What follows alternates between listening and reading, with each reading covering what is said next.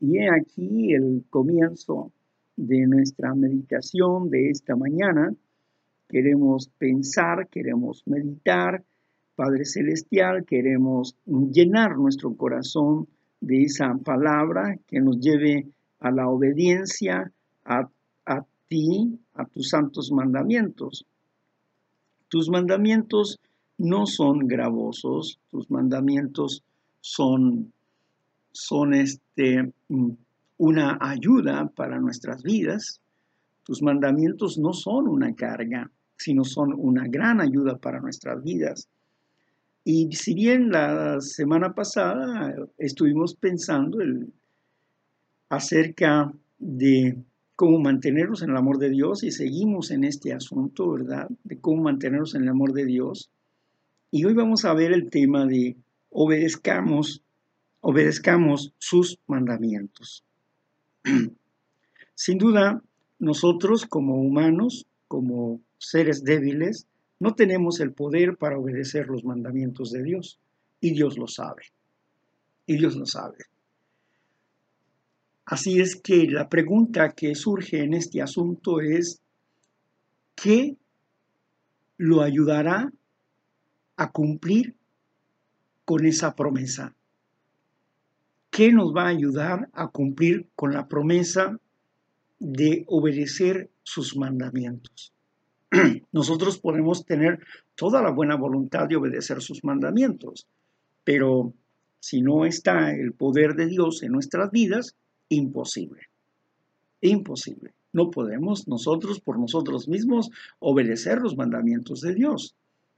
Necesitamos de su Espíritu quizás obedezcamos algunos mandamientos, pero mm, vamos a tener una, algunas impotencias para poder practicar otros mandamientos. Y es precisamente ahí donde queremos ser fuertes, en lo débil. Queremos ser fuerte en lo débil. Así que amamos a Dios. ¿Qué haremos? ¿Qué haremos para lograr este cometido? ¿Cuáles son algunos de los mandamientos que nuestro Dios quiere que conozcamos y practiquemos? Para demostrarle al eterno Dios que lo amamos, es necesario que obedezcamos sus mandamientos. En la Biblia, el eterno Dios nos dice, como quiera que, que vivamos, cómo quiere que vivamos, cómo quiere que vivamos. Por ejemplo, nos dice que no debemos emborracharnos, ni robar, ni mentir, ni tener relaciones sexuales con alguien con quien no estemos casados, ni adorar nada, ni a nadie salvo a Él. Y la palabra del Señor nos dice en Primera de Corintios, en el capítulo 5, versículo 11, dice, pero ahora les escribo que dejen de relacionarse con cualquiera que pese a ser llamado hermano, sea sexualmente inmoral, codicioso, idólatra, injuriador, borracho, extorsionador, ni siquiera coman con esta persona que se hace llamar hermano y que sigue practicando impúdicamente el pecado. Continúa diciendo en Corintios, ¿verdad? Nos dice, pero si ahora les escribo que cesen de mezclarse con las compañías de cualquiera que se haga llamar hermano y sea fornicario. Bueno, la palabra de Dios nos aconseja que nosotros no debemos de tener unión o amistad eh, profunda con las personas que, que tienen esta, esta situación, más cuando se hacen llamar hermanos. Acuérdese que las malas conversaciones corrompen las buenas costumbres. nosotros necesitamos aprender a elegir a nuestros amigos para poder guardar el mandamiento de Dios, porque la seducción del enemigo viene a través de estar escuchando a las personas que en realidad no edifican, sino destruyen el carácter.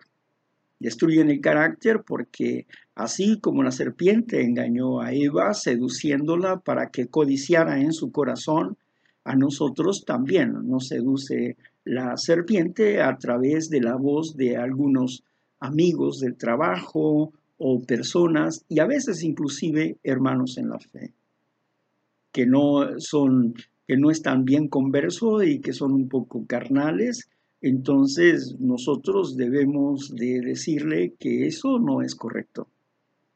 Y si el hermano insiste en decir, hacer chistes o hacer cosas con referencia a eso, nosotros nos apartamos de él y no le damos oído.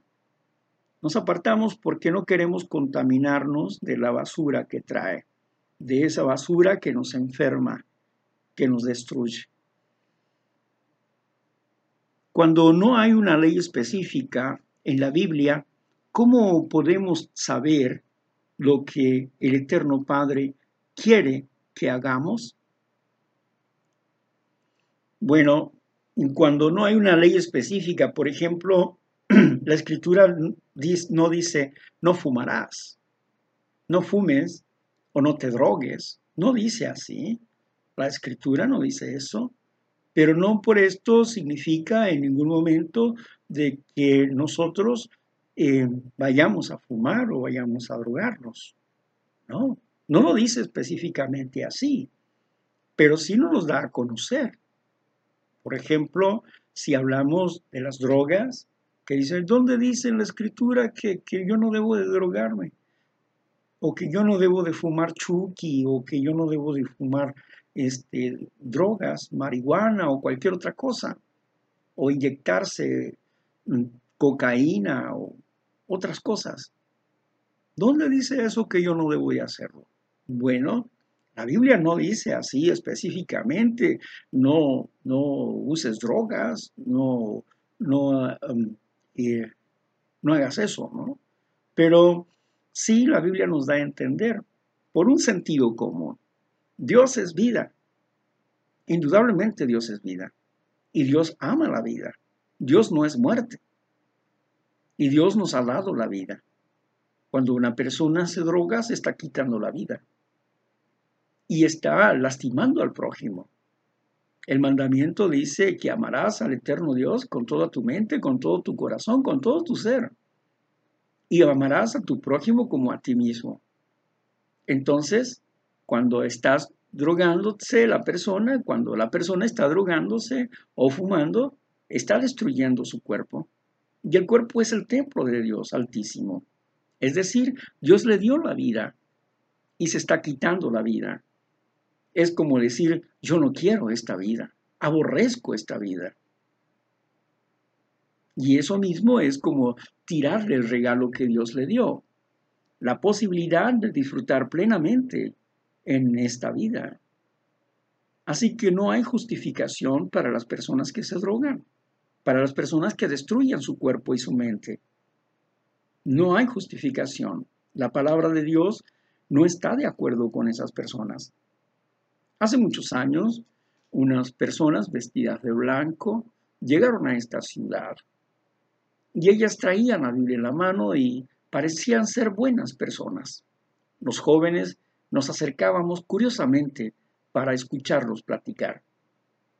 Algunos nos invitaron hasta sus cuartos donde estaban y allí estos hombres fumaban marihuana y decían que era algo natural que no había ningún problema, porque era algo natural. Y un joven se enganchó con ellos y se lo llevaron. Pero después sus padres fueron a rescatarlo. ¿Por qué? ¿Por qué estos hombres pensaban que la marihuana no les hacía daño? Que los ponía a tono con Dios leyendo la Biblia. ¿Por qué pensaban así? Bueno, ellos estaban usando la idea de los antiguos aztecas que usaban hongos alucinógenos para ponerse en tono con su Dios. Así las, con la serpiente emplumada, ¿verdad? Con el Dios del sol, etc. Pero eh, en este caso, ellos querían entrar en la presencia de Jesús o en la presencia del Dios, del Padre de Jesús, pero eso no es permitido, porque están poniéndose algo adicional, están tomando algo adicional, no es un culto racional y limpio delante de Dios, porque Dios dice que pongamos en abstinencia nuestros cuerpos y los presentemos limpios, agradables a Dios, en Romanos capítulo 12, versículo 1. Entonces, eso no es correcto. No es correcto. Ahora, en la naturaleza hay venenos, hay, hay ramas que son venenosas. ¿Y por qué no se come una rama venenosa? Si es natural, ¿por qué no se come una rama venenosa? Pues naturalmente que no iba a querer comérsela porque lo que quiere es solamente una excusa para disfrutar su placer y su droga. Es un esclavo y es un adicto a la droga. Así que esa manera de pensar, aunque no esté escrita en la Biblia así, así claramente, no fumarás marihuana, dice que él no quiere inciensos extraños. Así vamos entendiendo que por un sentido común, eh, eso no va con Dios, porque es quitarse la vida. Bueno, pero para agradar al Eterno Padre, basta con obedecer su mandamiento. Para agradar al Padre, no basta con obedecer sus mandamientos.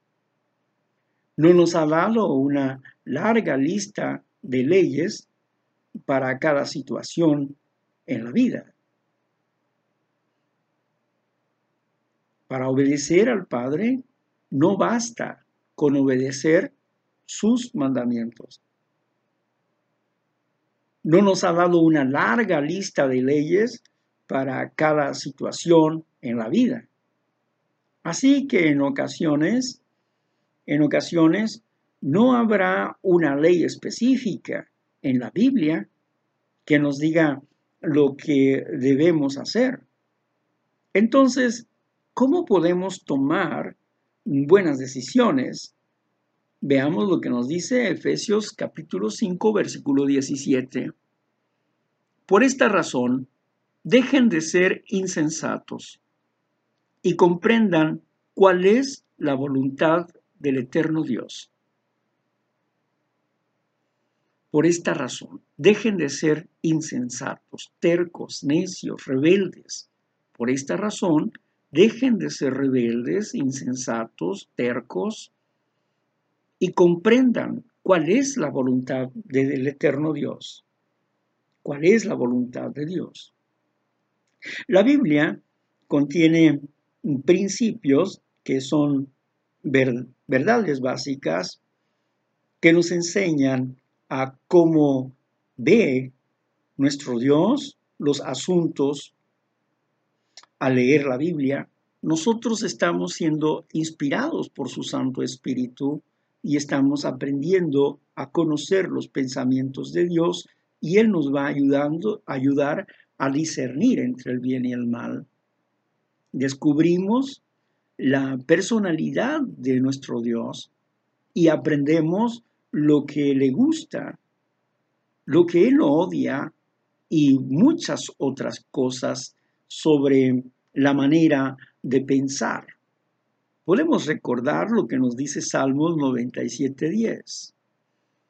Salmo 97.10 dice, Oh, ustedes que aman a Yahvé, odien lo que es malo. Él protege la vida de sus leales, los rescata de las manos del malvado. ¡Wow! ¡Qué hermosa promesa, ¿no? ¡Qué hermosa promesa! Si entramos en el conocimiento de su palabra, Él nos va a dar la capacidad de discernimiento. Pero también nos va a dar una protección. Oh, ustedes que aman a Yahvé, odien lo que es malo. Él protege la vida de sus leales, los rescata de las manos de los malvados. Qué hermoso. Mire usted lo que dice. Ustedes que aman a Yahvé, aborrezcan, odien lo que es malo. No deseen hacer lo malo. Apártense del mal. Y Él los va a proteger por su lealtad. Él los va a rescatar de las manos del malvado. Híjole, qué cosas. Eso es lo que a mí me sucedió. A mí me sucedió que yo estaba trabajando en la calle con algunas personas, unas personas que estaban trabajando para el narcotráfico, pero yo iba a hablarles de la palabra de Dios. Y bueno, cuando a mí me llevan a prisión, eh, me rescataron de ese lugar, porque después vinieron asesinatos de esas personas. Y bueno, de esa manera Dios me rescató al estar en prisión. Allá en prisión también me protegió de seres perversos, de seres malvados que querían hacerme daño. Así es que ¿Cómo no entender este versículo tan claro, tan directo, tan personal, verdad? Porque somos testigos de esto que hemos vivido, es esto precisamente. Ustedes que aman a Yahvé, aborrezcan lo malo. Él protege a sus leales. Si usted le obedece, Él los protege. Y luego dice, y lo rescata de las manos del malvado. Es cierto, es cierto. Gracias Padre Santo por el rescate que le has hecho a mi vida. Y mire usted lo que dice acá en Proverbios, en el capítulo 6, en el versículo 16. Dice, hay seis cosas que Yahvé odia. Sí, hay siete cosas que él detesta. El 17, ojos orgullosos, una lengua mentirosa, manos que derraman sangre, inocente, manos que derraman sangre inocente, un corazón que trama planes perversos y pies que van corriendo a la maldad. Un testigo falso que miente cada vez que abre la boca y todo el que siembra la discordia entre los hermanos. Tremendo, ¿verdad? Este consejo certero de Proverbios del rey Salomón, bueno, nos habla de siete cosas que aborrece Dios, ¿verdad? Y tenemos que vivir en consecuencia, es decir, tratar de amoldarnos a esto que dice aquí, ¿no? ¿Qué es lo que yo no tengo que hacer? Bueno, pues no tengo que hacer división entre los hermanos, sembrar la discordia, ¿verdad? La primera tradición dice que la unidad y el bienestar común tiene la preferencia, que nuestros deseos personales necesitamos hacerlos a un lado para vivir en paz con los compañeros en el grupo. Entonces, es aquí donde practicamos esto, ¿verdad? No sembramos discordias, no sembramos este, enojos contra nadie. Bueno, también dice aquí eh, que un testigo falso que miente cada vez que, que abre la boca, o sea, un mentiroso, que falsea la información. Esa persona es detestable para Dios. También nos dice un corazón que trama planes perversos. Eso de me voy a vengar, ¿verdad? Y trama planes perversos. Ese, ese corazón Dios no lo quiere. Y pies que van corriendo hacia la maldad. Dios no quiere eso. Dios quiere que frenemos eso. que frenemos ese corazón vengativo, ese corazón lleno de resentimiento, que nos liberemos de esos. Los orgullosos no están delante de Dios, solamente los humildes. Por eso Dios mm, no aprecia a los orgullosos, a los ojos altivos. Una lengua mentirosa y manos que derraman sangre, una lengua, alguien que miente y que derrama sangre. Y derramar sangre no solamente se trata del asesinato, se trata de derramar sangre, es comerse vivo al inocente, hablar mal de las personas para destruirlas. Eso es, eso es precisamente derramar sangre.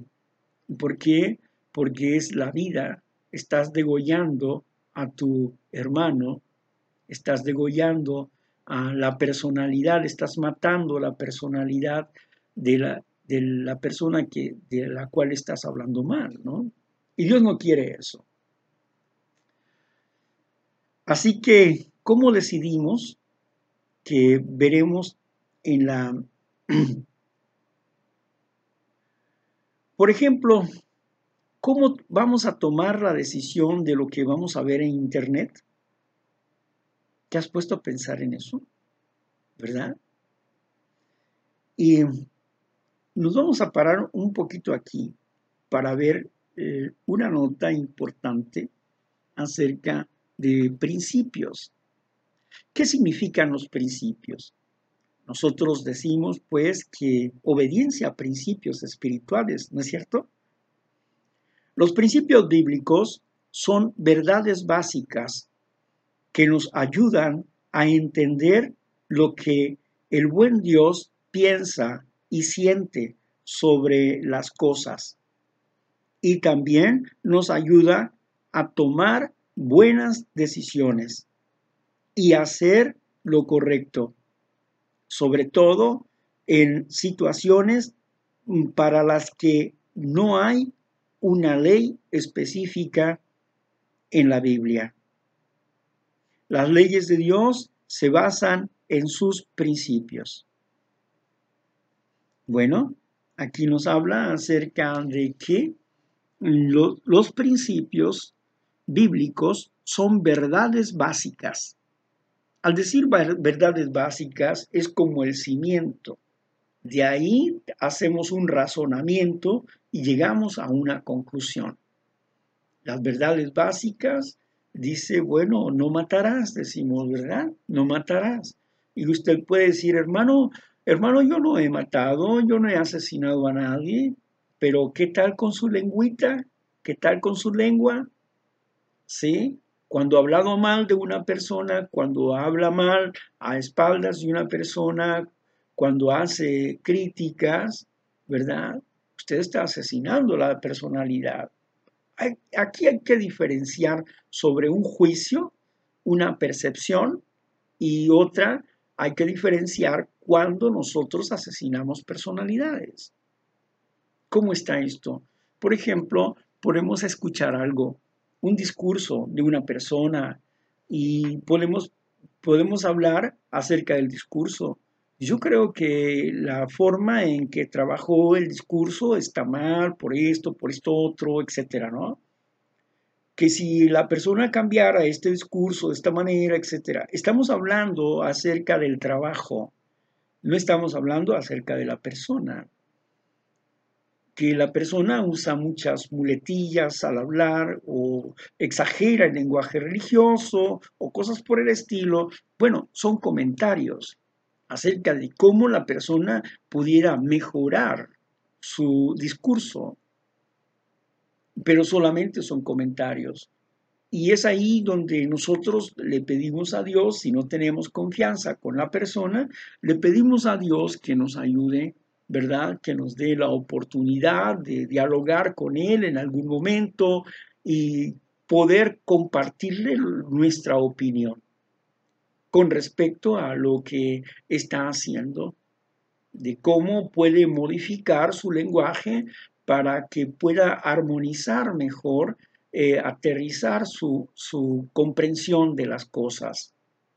Bueno, ese es, es en un sentido, y eso solamente sería una sugerencia, pero todo esto es basado en los principios y decíamos, bueno, si ya vemos que el mandamiento dice no matar, pero sabemos, como dijo Jesús, que toda aquella persona que aborrece a su hermano está cometido homicidio, el solo aborrecerlo, entonces esto significa que matar tiene una profundidad mucho más grande, que no solamente está hablando físicamente, sino que también está hablando espiritualmente.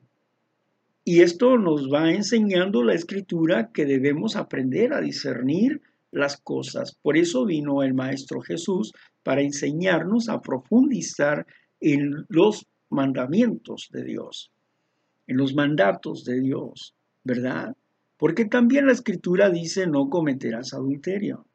Y nosotros podemos decir, bueno, yo no he cometido adulterio, yo no, yo no he estado con una mujer, etcétera, ¿no? Ok, usted no ha cometido adulterio. Correcto. Muy bien. Dios le perdonó su pasado y, y después de eso usted no ha cometido adulterio. Muy bien. Ha hecho muy bien. Pero hay otro tipo de adulterio. ¿Sí? Cuando adultera la palabra de Dios. Cuando le pone o le quita la palabra de Dios. Cuando tuerce la palabra de Dios para quedar bien con alguien cuando no se atreve a hablar de la verdad.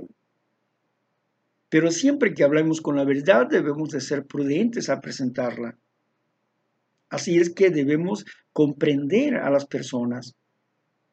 ¿Cómo te hubiera gustado que te presentaran el Evangelio a ti? Quizás la primera presentación que te hicieron del Evangelio no fue la correcta. O tú veías en las personas eh, lo mal que ellas estaban pero ellos querían darte lo que ellos consideraban que era bueno. Me pregunto, si tienes hambre, ¿recibirás el pan que te da un mendigo? Que tuvieras hambre y no hubiera más que ese mendigo ahí con una bolsa de pan, quizás duro, pero al fin y al cabo pan. Y tú tienes hambre. Y el hombre que ofrece, ese mendigo, que ofrece de su pan. ¿Comerías tú? Lo cierto es que en medio de la necesidad yo sí comería. Yo sí comería. Y algunas veces hay personas que no son limpias, que no son limpias espiritualmente, pero su pan es bueno. Es decir, su palabra es buena. Porque de ellos, dijo Jesús, a ellos escúchenlos, pero no hagan lo que ellos hacen. ¿Qué es lo que estaba diciendo Jesús? No importa el mensajero, lo importante es el mensaje. Escuche el mensaje y si el mensaje le beneficia, gloria a Dios. Si el mensaje no le sirve, deséchelo. Porque el mensaje es para usted.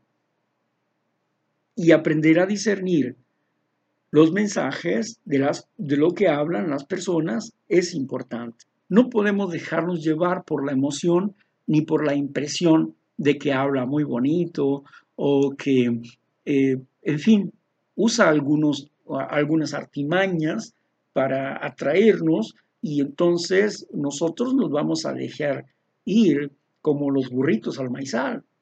No, tenemos que frenar y pensar qué es lo que nos está diciendo la persona, si lo que está diciendo realmente concuerda con la palabra de Dios y si está exponiéndola correctamente.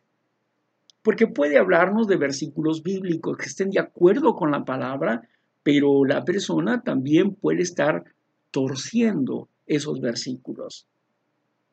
Y bueno, necesitamos mm, tener clara nuestra fe, nuestra postura de fe en este asunto.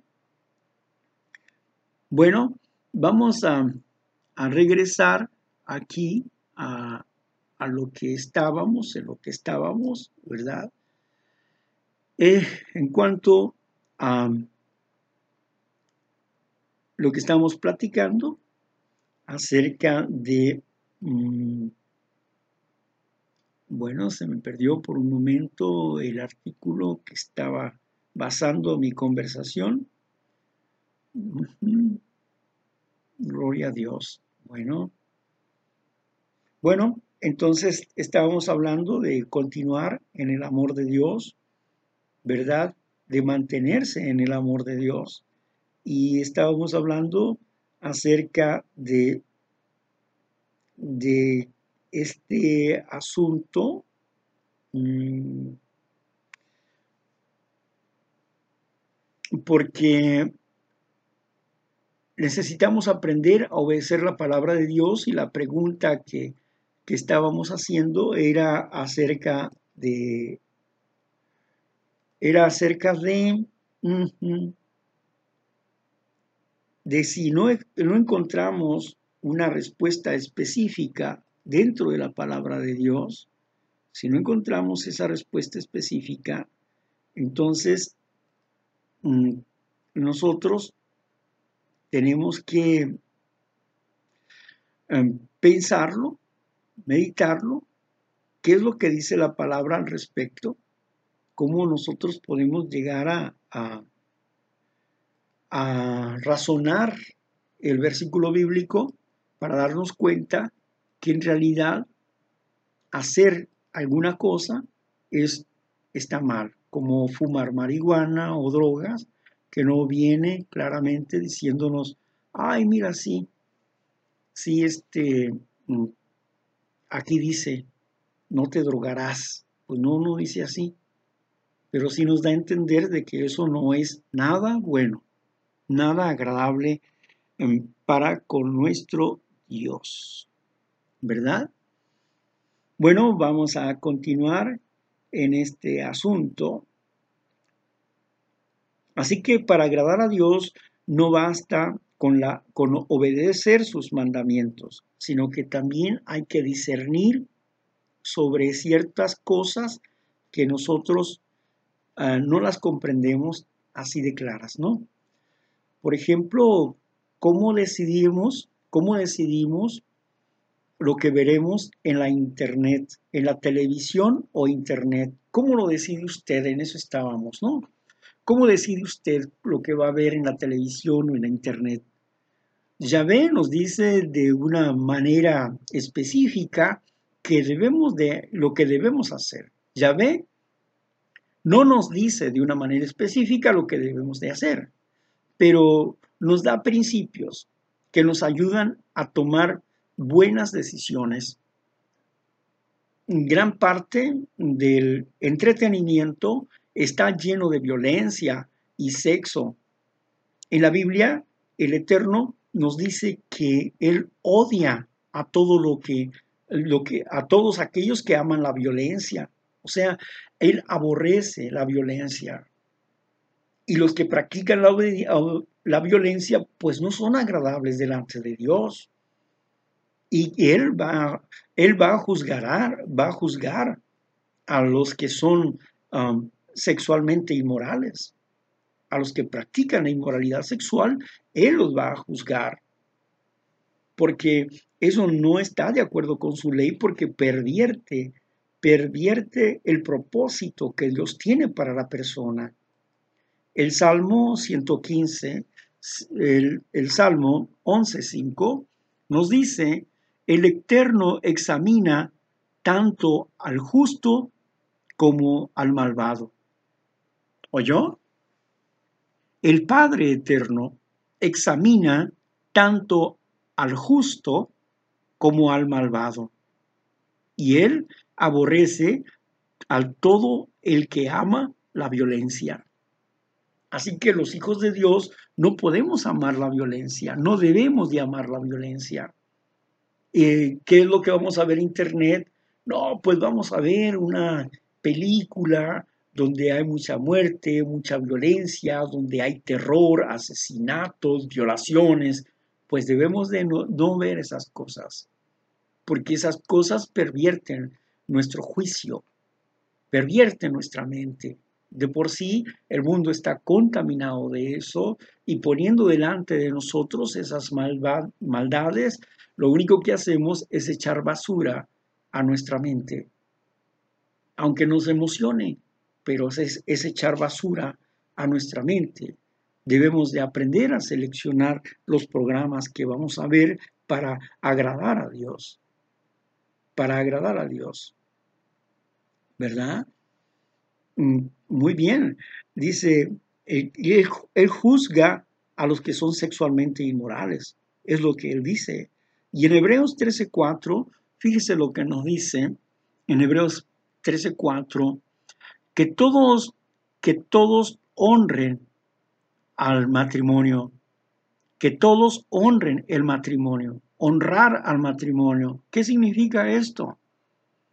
Hay, hay personas que dicen, no, yo amo mucho a mi esposa, pero tienen otra, otra mujer, también con hijos. No, pues es que yo puedo pagarle la vida de los dos, pero el matrimonio es uno, es uno solo, es con una sola persona. Así que dice, debemos honrar el matrimonio, no tener otras mujeres o otros hombres, ¿verdad? Si la mujer eh, tiene una relación con su esposo y el esposo con la mujer, esta relación debe de ser pura. Pero para poder obedecer ese mandamiento de ser fieles unos a otros, necesitamos acercarnos a Dios. ¿Por qué? Porque nuestro instinto natural nos lleva a la desobediencia. Sabemos que el egoísmo que está en nosotros, en nuestros instintos naturales, nos lleva esclavizados a hacer lo que no queremos hacer. En un momento, porque estamos enojados, porque estamos separados eh, corporalmente de nuestra esposa o esposo, y en ese momento llega alguien como la serpiente que adula nuestra oreja y de, y de pronto estamos haciendo algo que no debíamos haber hecho. Y esto es infidelidad. Y eso no es agradable delante de Dios. Por eso honrar al matrimonio es ser fiel. Y, honrar al matrimonio no es andar de coqueteando con otras personas. Si tengo mi esposa, pues tengo que, que respetar a mi esposa. Aunque me atraigan otros cuerpos o vea otras caras bonitas o voces agradables. Tengo que honrar a mi esposa y no coquetear con las otras mujeres. A veces esas mujeres pues tienen otros compromisos. No debo de ponerme en riesgo. Por eso es importante el mantenerse apartado de poner, poner barreras, poner límites en nuestras relaciones humanas, con los amigos, con los compañeros, inclusive con los hermanos en la fe. Con los hermanos en la fe. A veces sabemos que, nuestro amor es limpio y, ok, los niños, las niñas, ¿verdad? Ellas en su, ellos en su libre expresión de amor van y abrazan a los hermanos, etcétera, pero debemos de poner límites.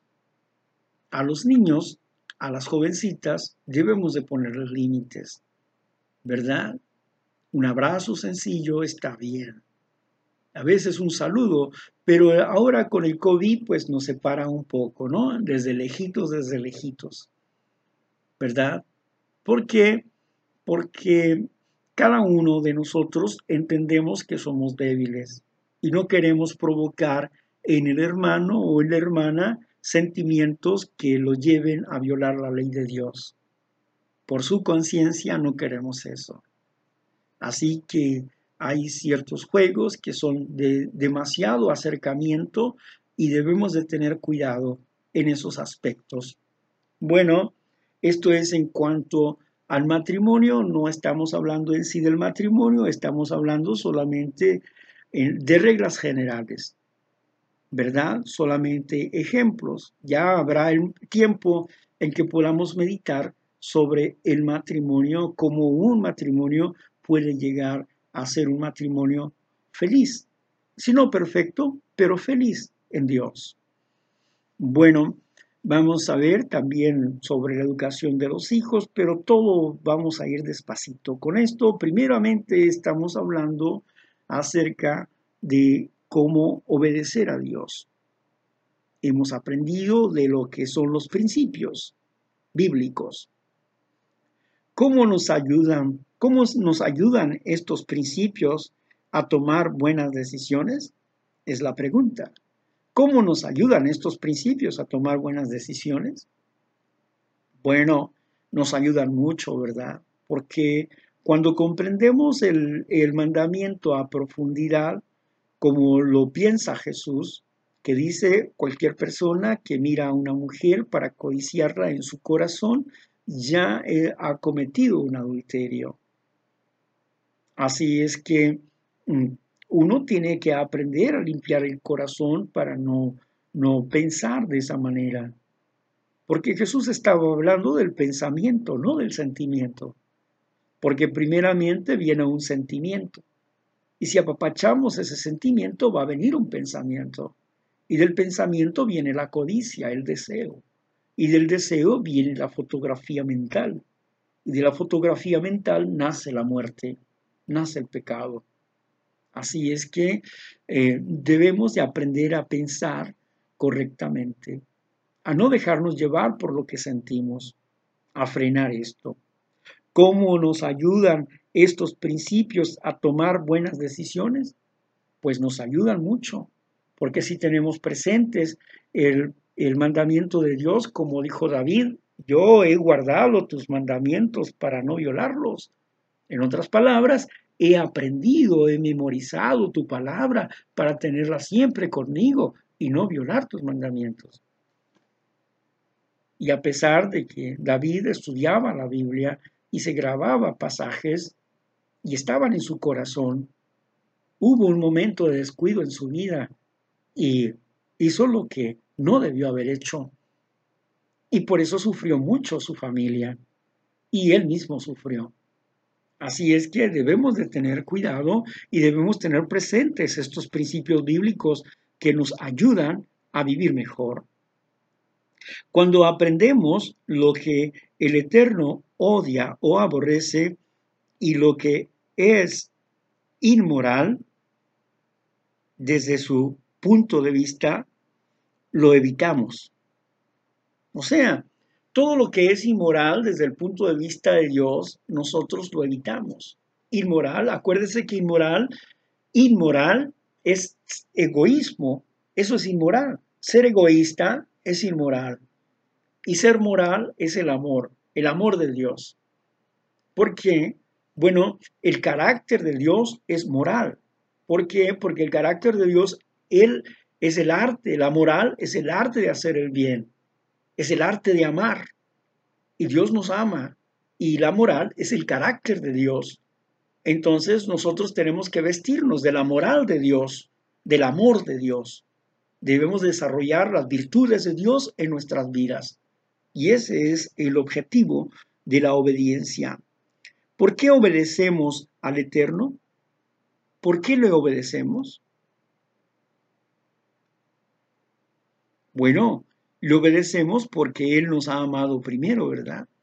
Porque Él nos enseña a obedecerle, porque no solamente nos da el conocimiento, sino también el poder. Bueno, creo que hasta aquí vamos a dejar la charla, ¿sí? Esta meditación, pero pondremos un cántico, ¿verdad? Para recordarnos sobre este evento, para recordarnos sobre esta, esta lección que hemos aprendido en esta mañana.